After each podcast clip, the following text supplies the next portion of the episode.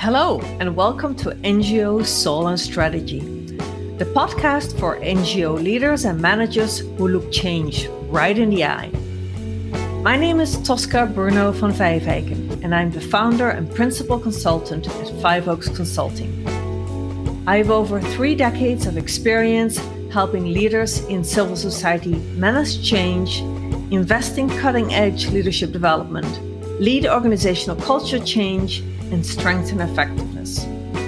I'm also a thought leader on these issues, including as co author of the book Between Power and Irrelevance The Future of Transnational NGOs, which is read by civil society leaders across the globe. If you are such a leader and want to look change right in the eye, this podcast is for you.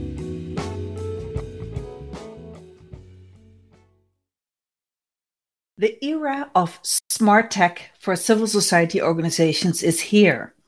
And as a sector, we better get ready to balance proactive adoption of these technologies with remaining human centered as well as reflective in our adoption strategies. What do I mean by smart tech? The adoption of chatbots, robots, AI, machine learning, and other things. Things which I am not knowledgeable about at all, but Beth Kanter and Allison Fine are. In their new book, The Smart Nonprofit Staying Human Centered in an Automated World, they argue that smart tech can eliminate grunt work, currently done by many nonprofit frontline, operations, and fundraising staff. In such a way, smart tech can create a dividend of time which can be more strategically spent on frontline interaction with clients, evaluation and learning, and on horizon scanning and strategic thinking. However, as we as societies have also learned the hard way, algorithms, AI, etc., can introduce more bias in our nonprofit operations and can do large scale harm. What all of this also means is that leaders need to be digitally literate and not leave the important issue of thoughtful adoption of technology to their chief technology officer. In this interview, Beth and Allison tell us how to go about this.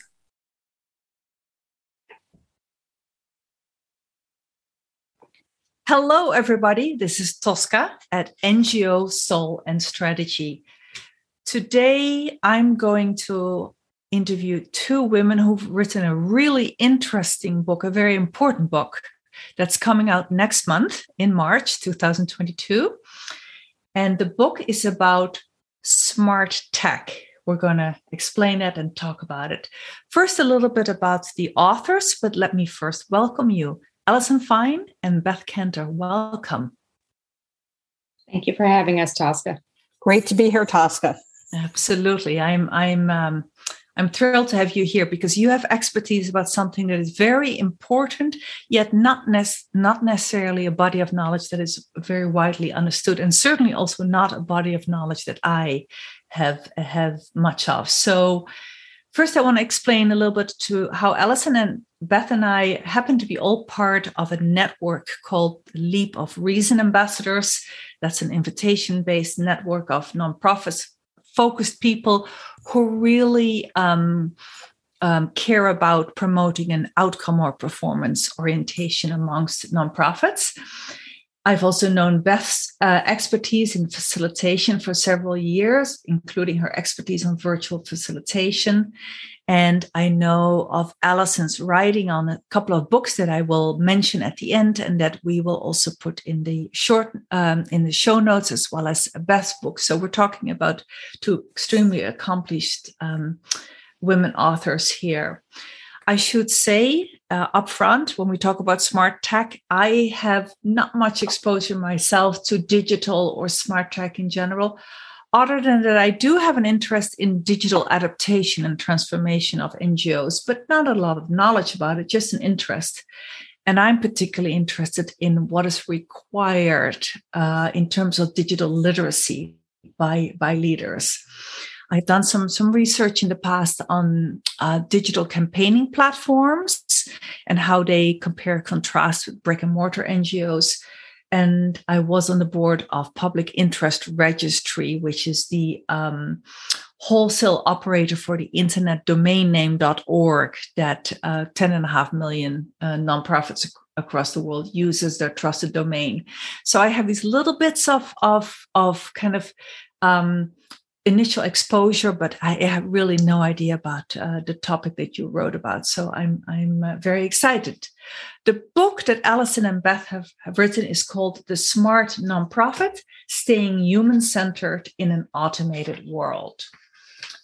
And so, um, let me just finish the introduction by saying that when Alice and Beth talk about smart tech, they use it as an umbrella term for advanced digital technologies that make decisions for people instead of people making those decisions. So let's unpack that a little bit. So, Beth and Allison, tell us first um, a little bit about why the two of you decided to work together on smart tech. How does it, this topic link into your respective areas of expertise? You Allison and I have um, been working together for, we're going into our second decade. And allison will find this funny. I said, we've been working together for decades. That was yesterday. And I guess it's because of the pandemic, it feels like decades. But for a good amount of time, we wrote our first book together, The Network Nonprofit, over 12, 13 years ago. And that was about how online social networks were going to change the way that nonprofits would do their work. And so I could say for myself, I won't speak for Allison, but my work has always sort of been at the intersection of uh, emerging technology and, and, nonprofit work, and I've approached it as a trainer, and um, and and looking and sort of helping nonprofits understand uh, the benefits and the challenges of particular technologies as they adopt them. I see, Allison. You want to add more to that? Sure. When we looked at the 10 year anniversary of the network nonprofit, Tosca, we wanted to look forward instead of looking back. And the question we asked ourselves is what's next? Mm. And what's mm. next is smart tech. And uh, we had the great uh, opportunity to uh, work with the Gates Foundation uh, to look at uh, the impact of smart tech on fundraising. Uh, and we um, wrote a paper about that called AI for Giving that came out about, I guess, two years ago. And, and that um, led to the book um, because our work, Tosca, is always about where are we going from here and how mm-hmm. can Beth and I help organizations, particularly leaders of organizations, uh, prepare to use technology for um, great impact for social change. Mm. Another way to think about this, Tosca, is we also wanted to answer the question: What can we do with the uh, what can we do with uh, smart tech before the robots kill us? So we want to get our hands around this. Got it. But it's really, yeah, I, I get it completely. So you you had written this important book on the network nonprofit. Again, we'll put the links in the show note. But um, you said what's next? And this is you're right. Uh, the little i understand so far and the more and you're going to educate us about this um, that makes total sense. Yeah. So what would you say maybe starting with beth um, what were the main arguments that you make in the book?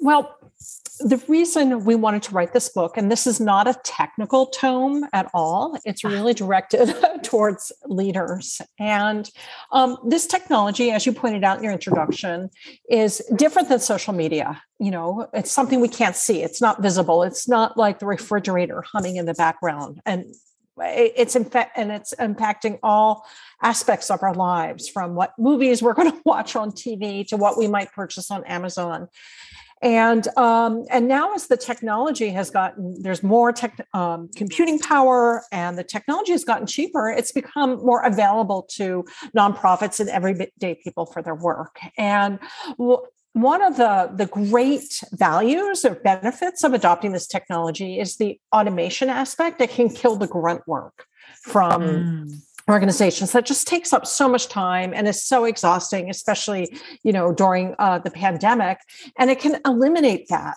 And and if we think about it we have this once in a lifetime moment to really think about how do we remake our, our work as nonprofits. Um, you know, we have time now, maybe if we get rid of that grunt work, do, we have time to think, we have time to innovate um, internally, we have time to give staff that rest that they so need. And, yeah. um, and also, and Allison likes to talk about this piece of it, what can happen externally uh, with relationships with clients and donors and pass it to Allison. so, Tosca, we're looking at a 30 or 40 year arc of uh, all sorts of technologies for the last 15 years, certainly digital technology, that made organizations go faster and faster. And the internal pressure that created that that you know staff felt to be more and more efficient um, is mm-hmm. part of the great resignation right now, right? That idea that people are running on the hamster wheel uh, every day. Um, mm-hmm. Um, uh, we just saw a, a, data point that people check their email 74 times a day, Tosca, mm-hmm. right? This game of email whack a mole is crazy making. Yes. And in the NGO world, what this looks like is constantly running from campaign to campaign, going as fast as you can, not looking at uh, impact, and not having a chance to breathe. And the result is that the cultures of our organizations are incredibly transactional. Uh, it is exhausting for staff. We have very high uh, rates of burnout.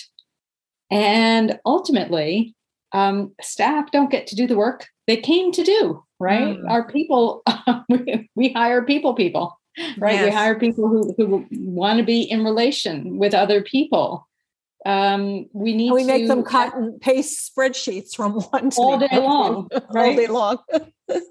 so, what we think the greatest opportunity here is to pivot from being transactional to being relational, mm-hmm. and to have the time that Beth, Beth mentioned when you can get rid of the rote work. Uh, this time that we call the dividend of time, uh, to spend on relationship building and storytelling and problem solving and um, network building. Can we, um, yeah, can can you mention uh, a couple of examples, concrete examples, both from the U.S. domestic scene, if you will, of nonprofits, but also from the international sector, and that also cross human service to long-term programming to right. campaigning and advocacy of these manifestations of smart tech so that it becomes more concrete for me and for for the listeners I, I can jump in with one, and this is both probably international as well as domestic because it's in the fundraising area, and uh, all organizations have to do this. Um, yeah whether they're here in the US or um, abroad. And um, so we, we looked at in the paper that Allison had mentioned that was sponsored by the Gates Foundation, we, we uh, did a landscape analysis of how is uh, automation and artificial intelligence, how is it impacting the, you know, fundraising and giving. And so one quick example is a, an, a, an application called Gravyty and it sits over the top of Salesforce. And it's a tool for major gift officers who, you know, spend a good portion of their time doing something called desk work, which means going through their database. Hopefully, it's a large one. If it's a large organization, there's going to be a couple thousand, if not tens of thousands of potential, you know, larger donors to figure out which one of these should I cultivate or spend my time on. Mm-hmm. Um, we heard from major gift officers that they might spend around 20 or 25 hours a, uh, of their week on that desk work task. And that is mm. grunt work, right? Mm. So mm. the app can actually analyze that data really fast and come up with a sort of predictive analysis of this is the group of donors that you should focus your time on cultivating. Here are some details around them synthesized because it can swim through all the unopened um, unstructured notes that people make in da- databases that we get overloaded when we read. And um, so, what that does is essentially, and the app can do this in like a few minutes versus 20 hours of work. So, that frees up that 19 hours, right? Or 19 and a half hours for that development major gifts person to spend time with the donor. Right. Um, right. Cultivating them and bringing in the, the gift. That's one example. I see. Yeah. We saw the pandemic accelerate the use of smart tech uh, around the world, uh, Tosca. So, uh, Doctors Without Borders were using online chatbots to provide information yeah. about COVID. Uh-huh. Um, we saw food banks in Boston substituting robots instead of volunteers to pack uh, meals, particularly at Thanksgiving time. Uh, there was an example of Carnegie Mellon working with a school district in Pittsburgh to rearrange bus routes um, to bring meals that kids would be having who were in need would be having at school. Instead, the buses were bringing the meals to the kids, right? And they were using machine learning to rearrange the, the bus routes uh, almost on, on the fly, you know, in effect. So, uh, one upside of the pandemic was the acceleration of the use of all sorts of smart tech. Mm. No, another one that we also love to talk about, and it is international development, is the Refugee Organization. And this was a, a partnership with Stanford University and Maxar satellite uh, data, which is actually now tracking Russia, Russia's movement into Ukraine. Mm. But they had a problem during the pandemic and even before with overcrowding of refugee camps. And mm-hmm. it's very labor intensive to go on site into the to the camp to figure out like how to reconfigure it to hold more people mm-hmm. you know mm-hmm. what should, who and what should go where and so they were able to use um, machine learning satellite imagery of different camps and uh, and reconfigure the camp so this saved time on the ground yeah. and during the pandemic it also you know was a safety issue Got it. Yeah, that makes it a lot more uh, concrete because at first, you know, um, when we read as lay people, when we read terms like automation or AI, machine learning, natural language processing, it's kind of you know my eyes start to glaze over, right? But your mm-hmm. examples make it uh, make it uh, real. Um, and it was also useful that you immediately distinguished um, or said what distinguishes automation from social media. What are what are the, the fundamental differences? Do you want to say a little bit more about that before we move on? I, sure. you want to go back?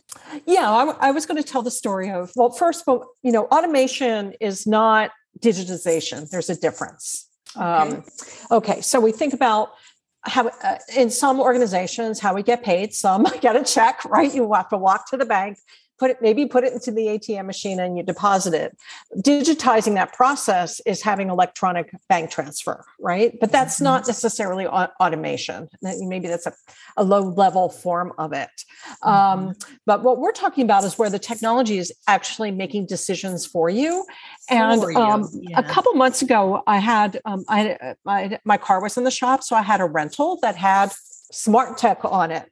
And this smart tech was different from my car in that when you backed up, I saw um, actually the camera showed me what was behind me.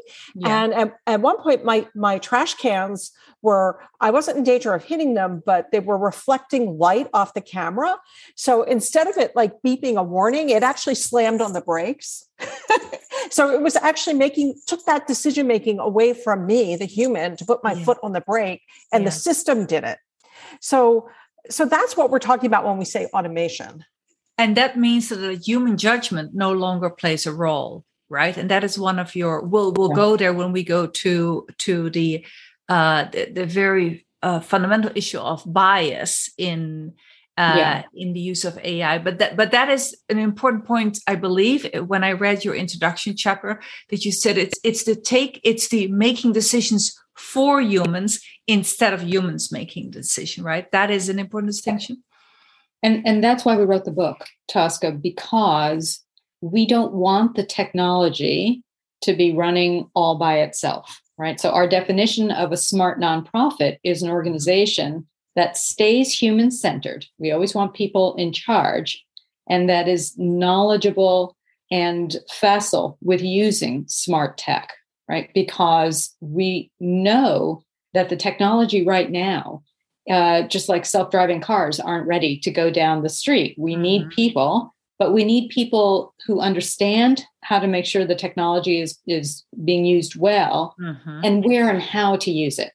Uh, we like to say smart tech is Tabasco sauce. It's not ketchup, right? A little bit goes really far. you want to use it sparingly, you want to use it strategically, mm-hmm. uh, and you want to use it ethically, which is an issue that you know we will talk about uh, mm-hmm. in a second. All of this requires Tosca the C-suite to lean in instead of leaning out when they hear right. words like AI and automation and smart tech. We need people like you leaning in instead of leaning back. and that's Although, if I can just push back for a moment, and this is just an impromptu uh, thought here, but um, human judgment, of course, has a lot of error too. It has a ton of bias, right? If you have a brain, you have a bias, and so on.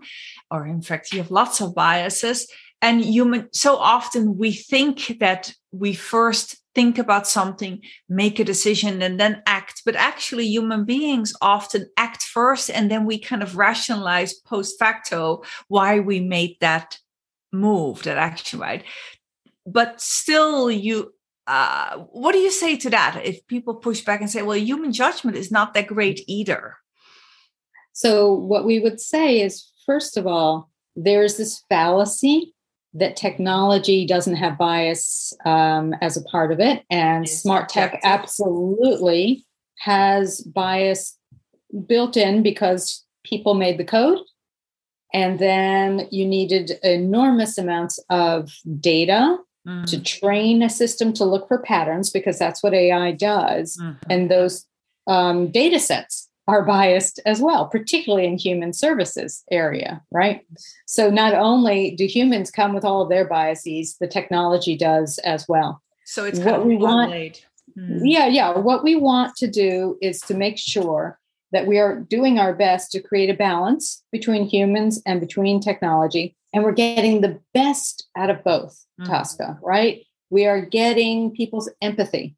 Uh, we're getting their experience their knowledge uh, their concerns and we're getting the regularity of the technology right? The technology is not going to make an, uh, an adding error uh, mm-hmm. and what we're looking for is that sweet spot between both that we call others call co-botting uh, as well and that's what we're aiming for co-botting right. interesting and i would i would build on what allison was saying i would say that um, there's human judgment yes i agree with you that there's flaws around that and and there are there's human judgment embedded in the code and in the algorithms and that's where the bias can come from if you don't understand you know how what are the assumptions behind the algorithm that's triggering the decisions and then mm-hmm. there can be bias in the data you know it could be incomplete data it could be mm-hmm. a historical set of data that already had bias in it when we think about like m- mortgages and and redlining that sort of thing so um, so there's that but then there is a set of technology um, we called it natural language processing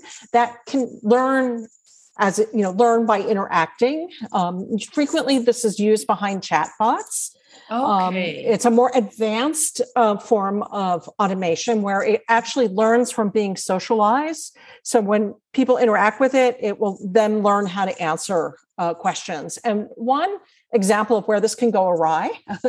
um, it happened uh, a while back with Microsoft, um, and they put a, a bot named Tay on Twitter. Mm-hmm. And all of a sudden, the tr- and the intent of it was to learn how to converse with young people. But the the, the Twitter uh, trolls got a hold of it, and within less than 24 hours, turned it into a misogynist, racist, horrible, insulting bot, and they had to take it down. Wow. Um, so and and so that's so so that's where saying you can't just uh, with especially the more sophisticated technology just let it let it go we need to really pull back and be human centered and um, I, I, always show another example as the sort of counterpoint to that, and that comes from the Trevor Project, which is ah. a, a, a, Chrysling Teens in Crisis, LGBTQ Teens in Crisis, and they are using a bot not to be on the front lines, because it could that could be very dangerous um, interacting yeah. with a, a, a, teen teen in crisis and also their counseling is very human oriented and, and empathetic and there's a lot of uh, uh, rigorous training that goes into training yeah, these counselors mm-hmm. so what mm-hmm. they used uh, the bot for is to simulate interactions to train more counselors because that and and the bot only it's one of these advanced ones it only interacts in controlled environments i see not with the general public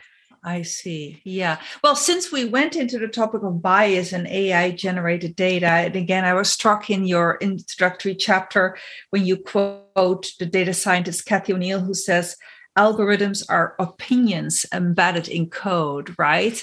That's uh, that's, that's, that's a right. really powerful, um, uh, powerful saying. So, tell us a little bit more still about in what areas of nonprofit work can this kind of inbuilt bias because it's primarily white males who have been doing the, the coding of, of the initial system.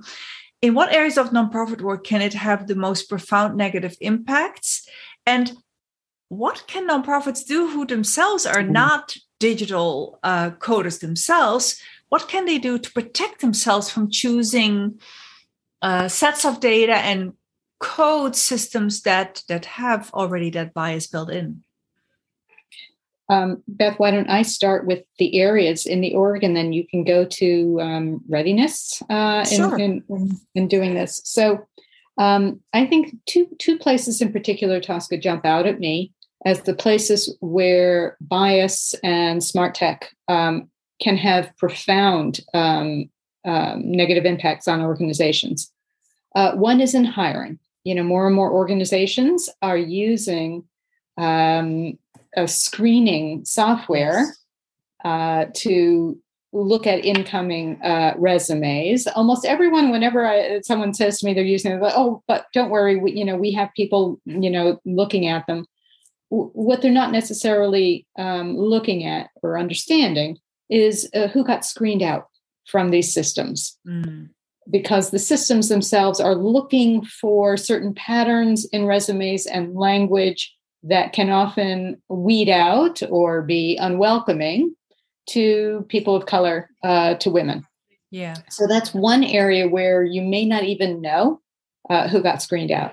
Can the I secondary- there, so Allison, for one moment? Can I sure. just probe on one thing? So, if we know, especially if we think about the last couple of years, a lot of attention is being paid in the context of diversity, equity, inclusion around not to be asking for uh, deg- certain kinds of degrees mm-hmm. or degrees from certain schools, colleges, etc., but to be looking for experiences, to be looking for proof of competency rather than certification of one kind or the other, or internships, whatever. Right?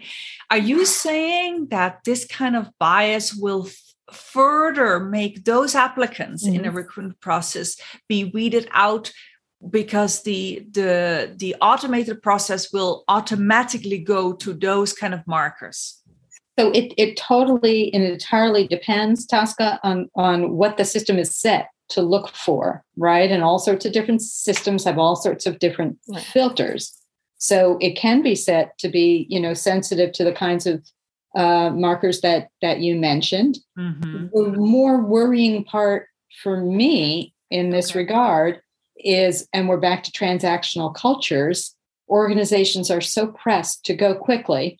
When the opportunity is there to automate a system to screen resumes, um, people will just let it go, right? And you know from our opening chapter how likely people are to allow automated um, systems to make decisions for you without asking the right questions. And Beth, Beth is, you know, an expert in in uh, helping to set the stage for those questions. So, hiring is one area. The other area are organizations increasingly using uh, smart tech to screen people for services. And uh, this has been going on for a while.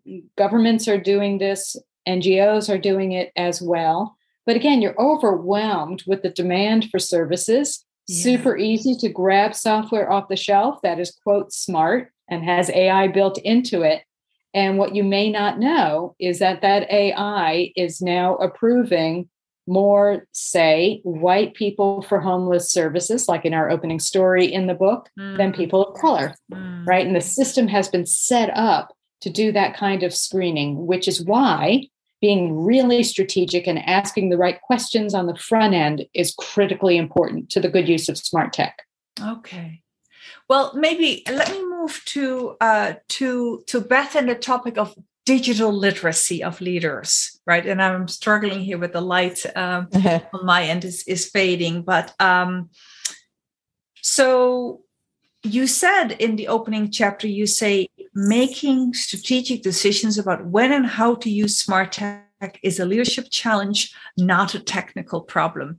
And I again was struck by that because I know that outside the area of smart tech, but more broadly when it comes to digital and digital transformation and adaptation, that often the, the knee-jerk reaction of leaders may be okay we'll just ask our cto our chief of technical yes. operations right to to give us uh, the the input on that so what should be the digital literacy, if you will, of senior leadership teams to not leave it to the CTO, the chief technical officer, but to really take responsibility themselves as a team for making smart decisions about smart tech?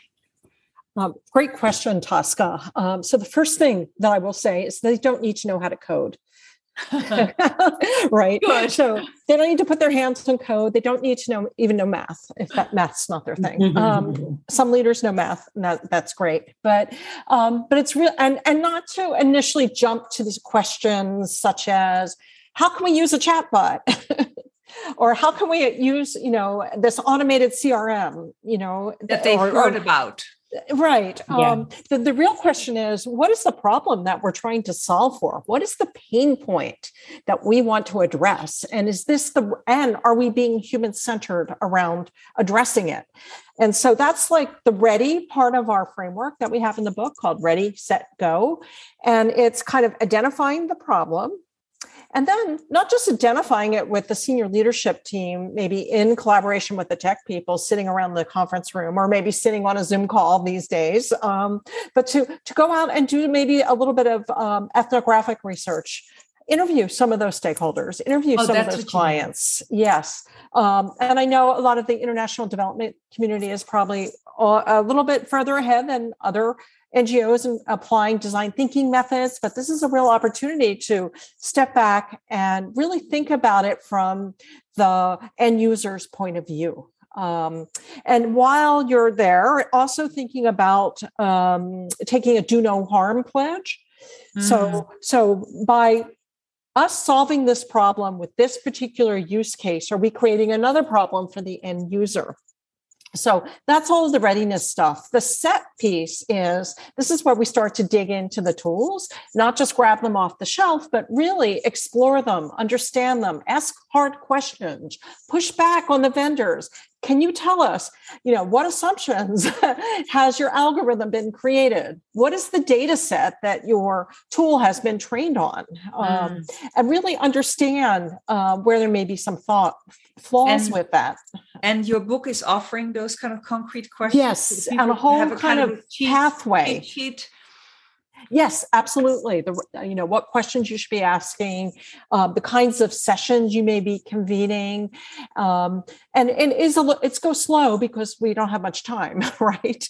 You don't want to mm-hmm. run into doing something that could scale something bad happening, and we have examples of that in the book, or even just taking the example from Microsoft that we talked about earlier. Yeah. And then once you've done a lot of this readiness work, it's then beginning with a pilot, a proof of concept, um, seeing how it works, because sometimes sometimes we can't anticipate all the potential bad things that could happen.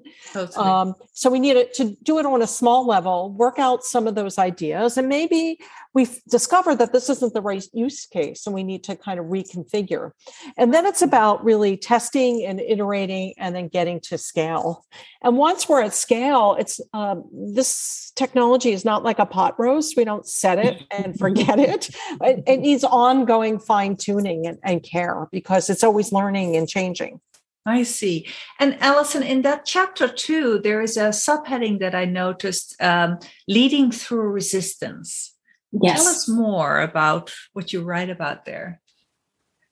So, you know well, Tosca, the resistance to change uh, mm-hmm. in organizations, the resistance to tech uh, within organizations, and uh, this smart tech is hitting both of those, uh, you know, um, raw nerves at the same time.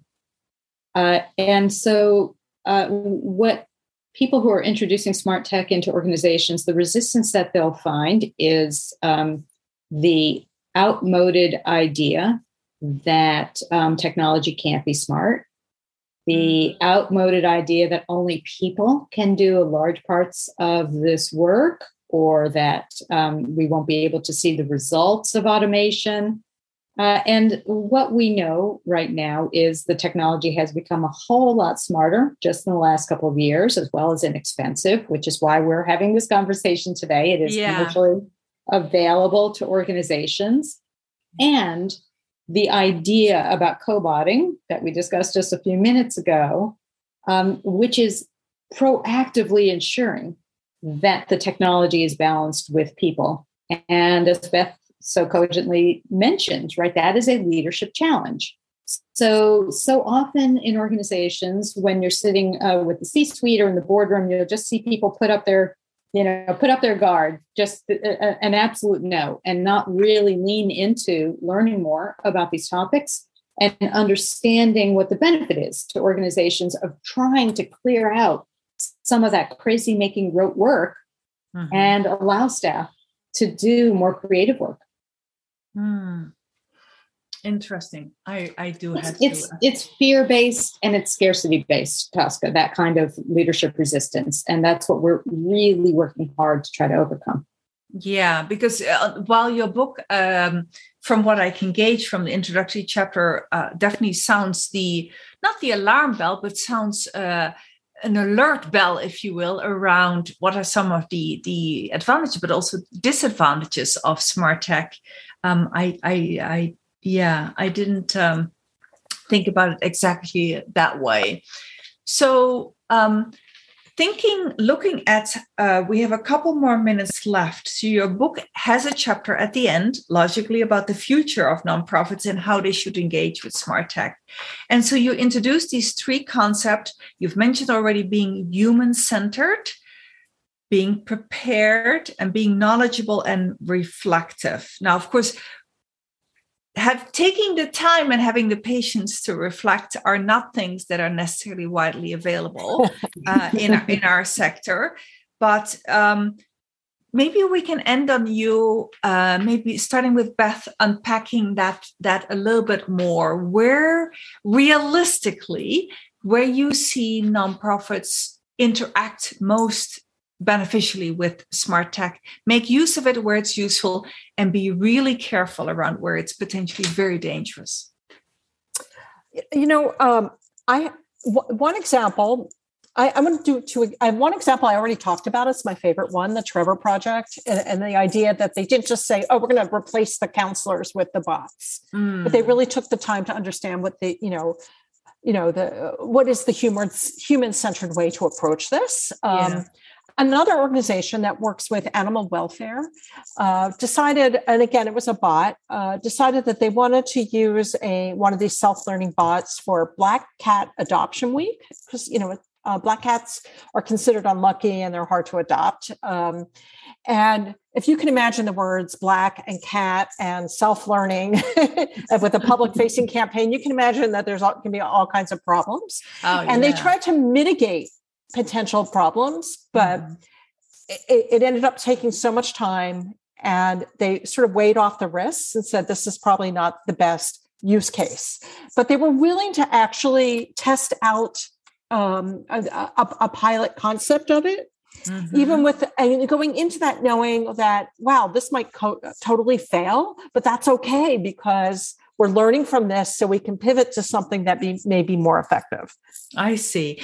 And Allison, um, maybe there was one thing that I just thought about that. So you mentioned some of the advantages if nonprofits um, work well with smart tech, and one of the advantages is reduced astroturfing. Now, again, I'm cognizant of the fact I'm not a native speaker, and many of uh, my audience are not native uh, English speakers. So you're explaining that uh, advocacy organizations too often substitute marketing for uh, real grassroots organizing. So instead of having using online petitions that are fairly superficial, if you will, mm-hmm. form mm-hmm. of of um, of campaigning, although uh, you know groups like Avaaz might might well push back on that. But anyway, you're saying advocates could use the dividend of time that you mentioned before to really engage with supporters, getting to know them, educating them on the issue and teaching them how to become advocates and creating their own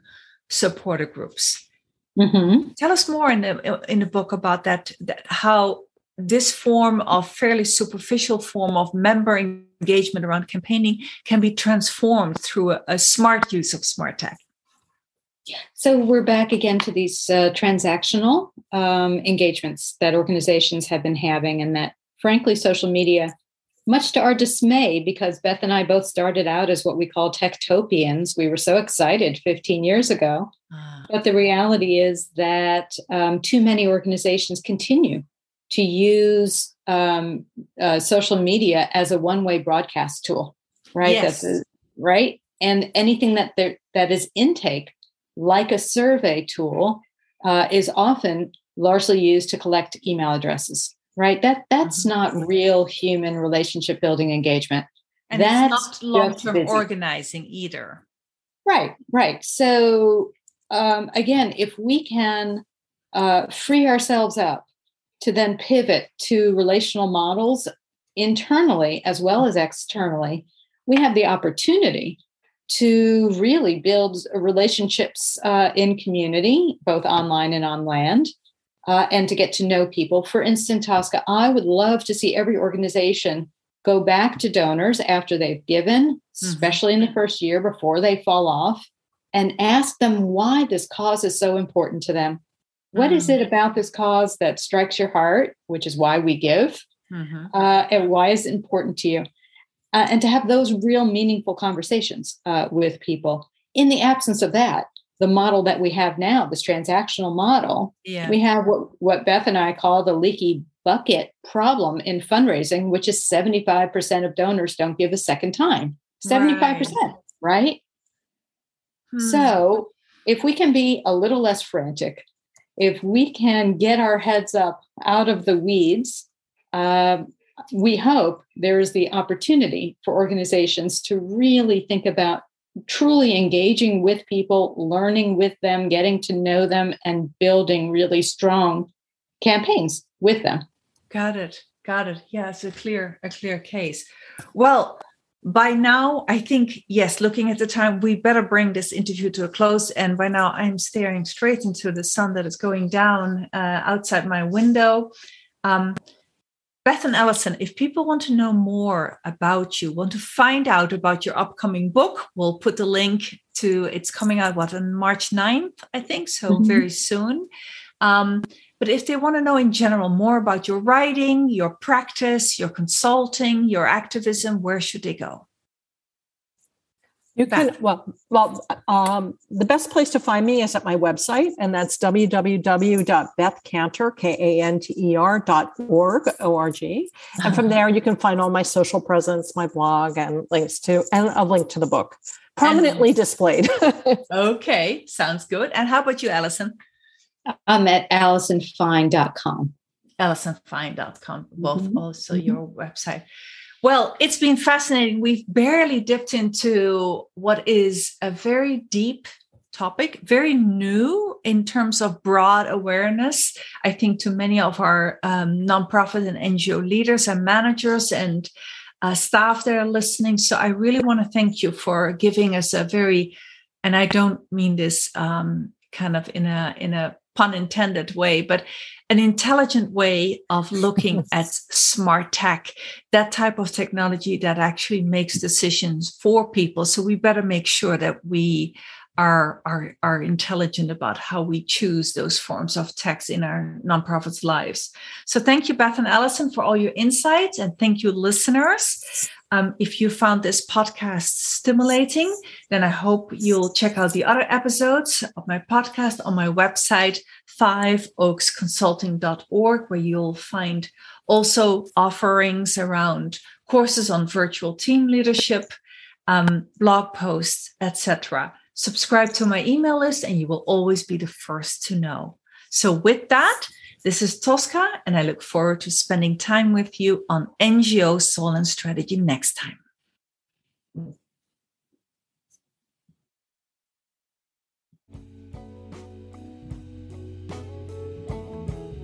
Thanks for listening to my podcast. If you valued the content, please leave a review on Apple Podcast, Google Podcast, or Spotify so that other leaders of social change organizations can find it too. And if you want to learn more, have a look at my website, fiveoaksconsulting.org, where you will find blog posts, recordings of interviews with me, as well as information about my co authored book, Between Power and Irrelevance The Future of Transnational NGOs. If you sign up for my email list, you will receive a free sneak peek at the book or feel free to email me at tosca at fiveoaksconsulting.org or contact me through my website. And follow me on social media LinkedIn, Twitter, and Facebook. Till we talk again at NGO Soul and Strategy, the podcast for NGO leaders and managers who look change right in the eye.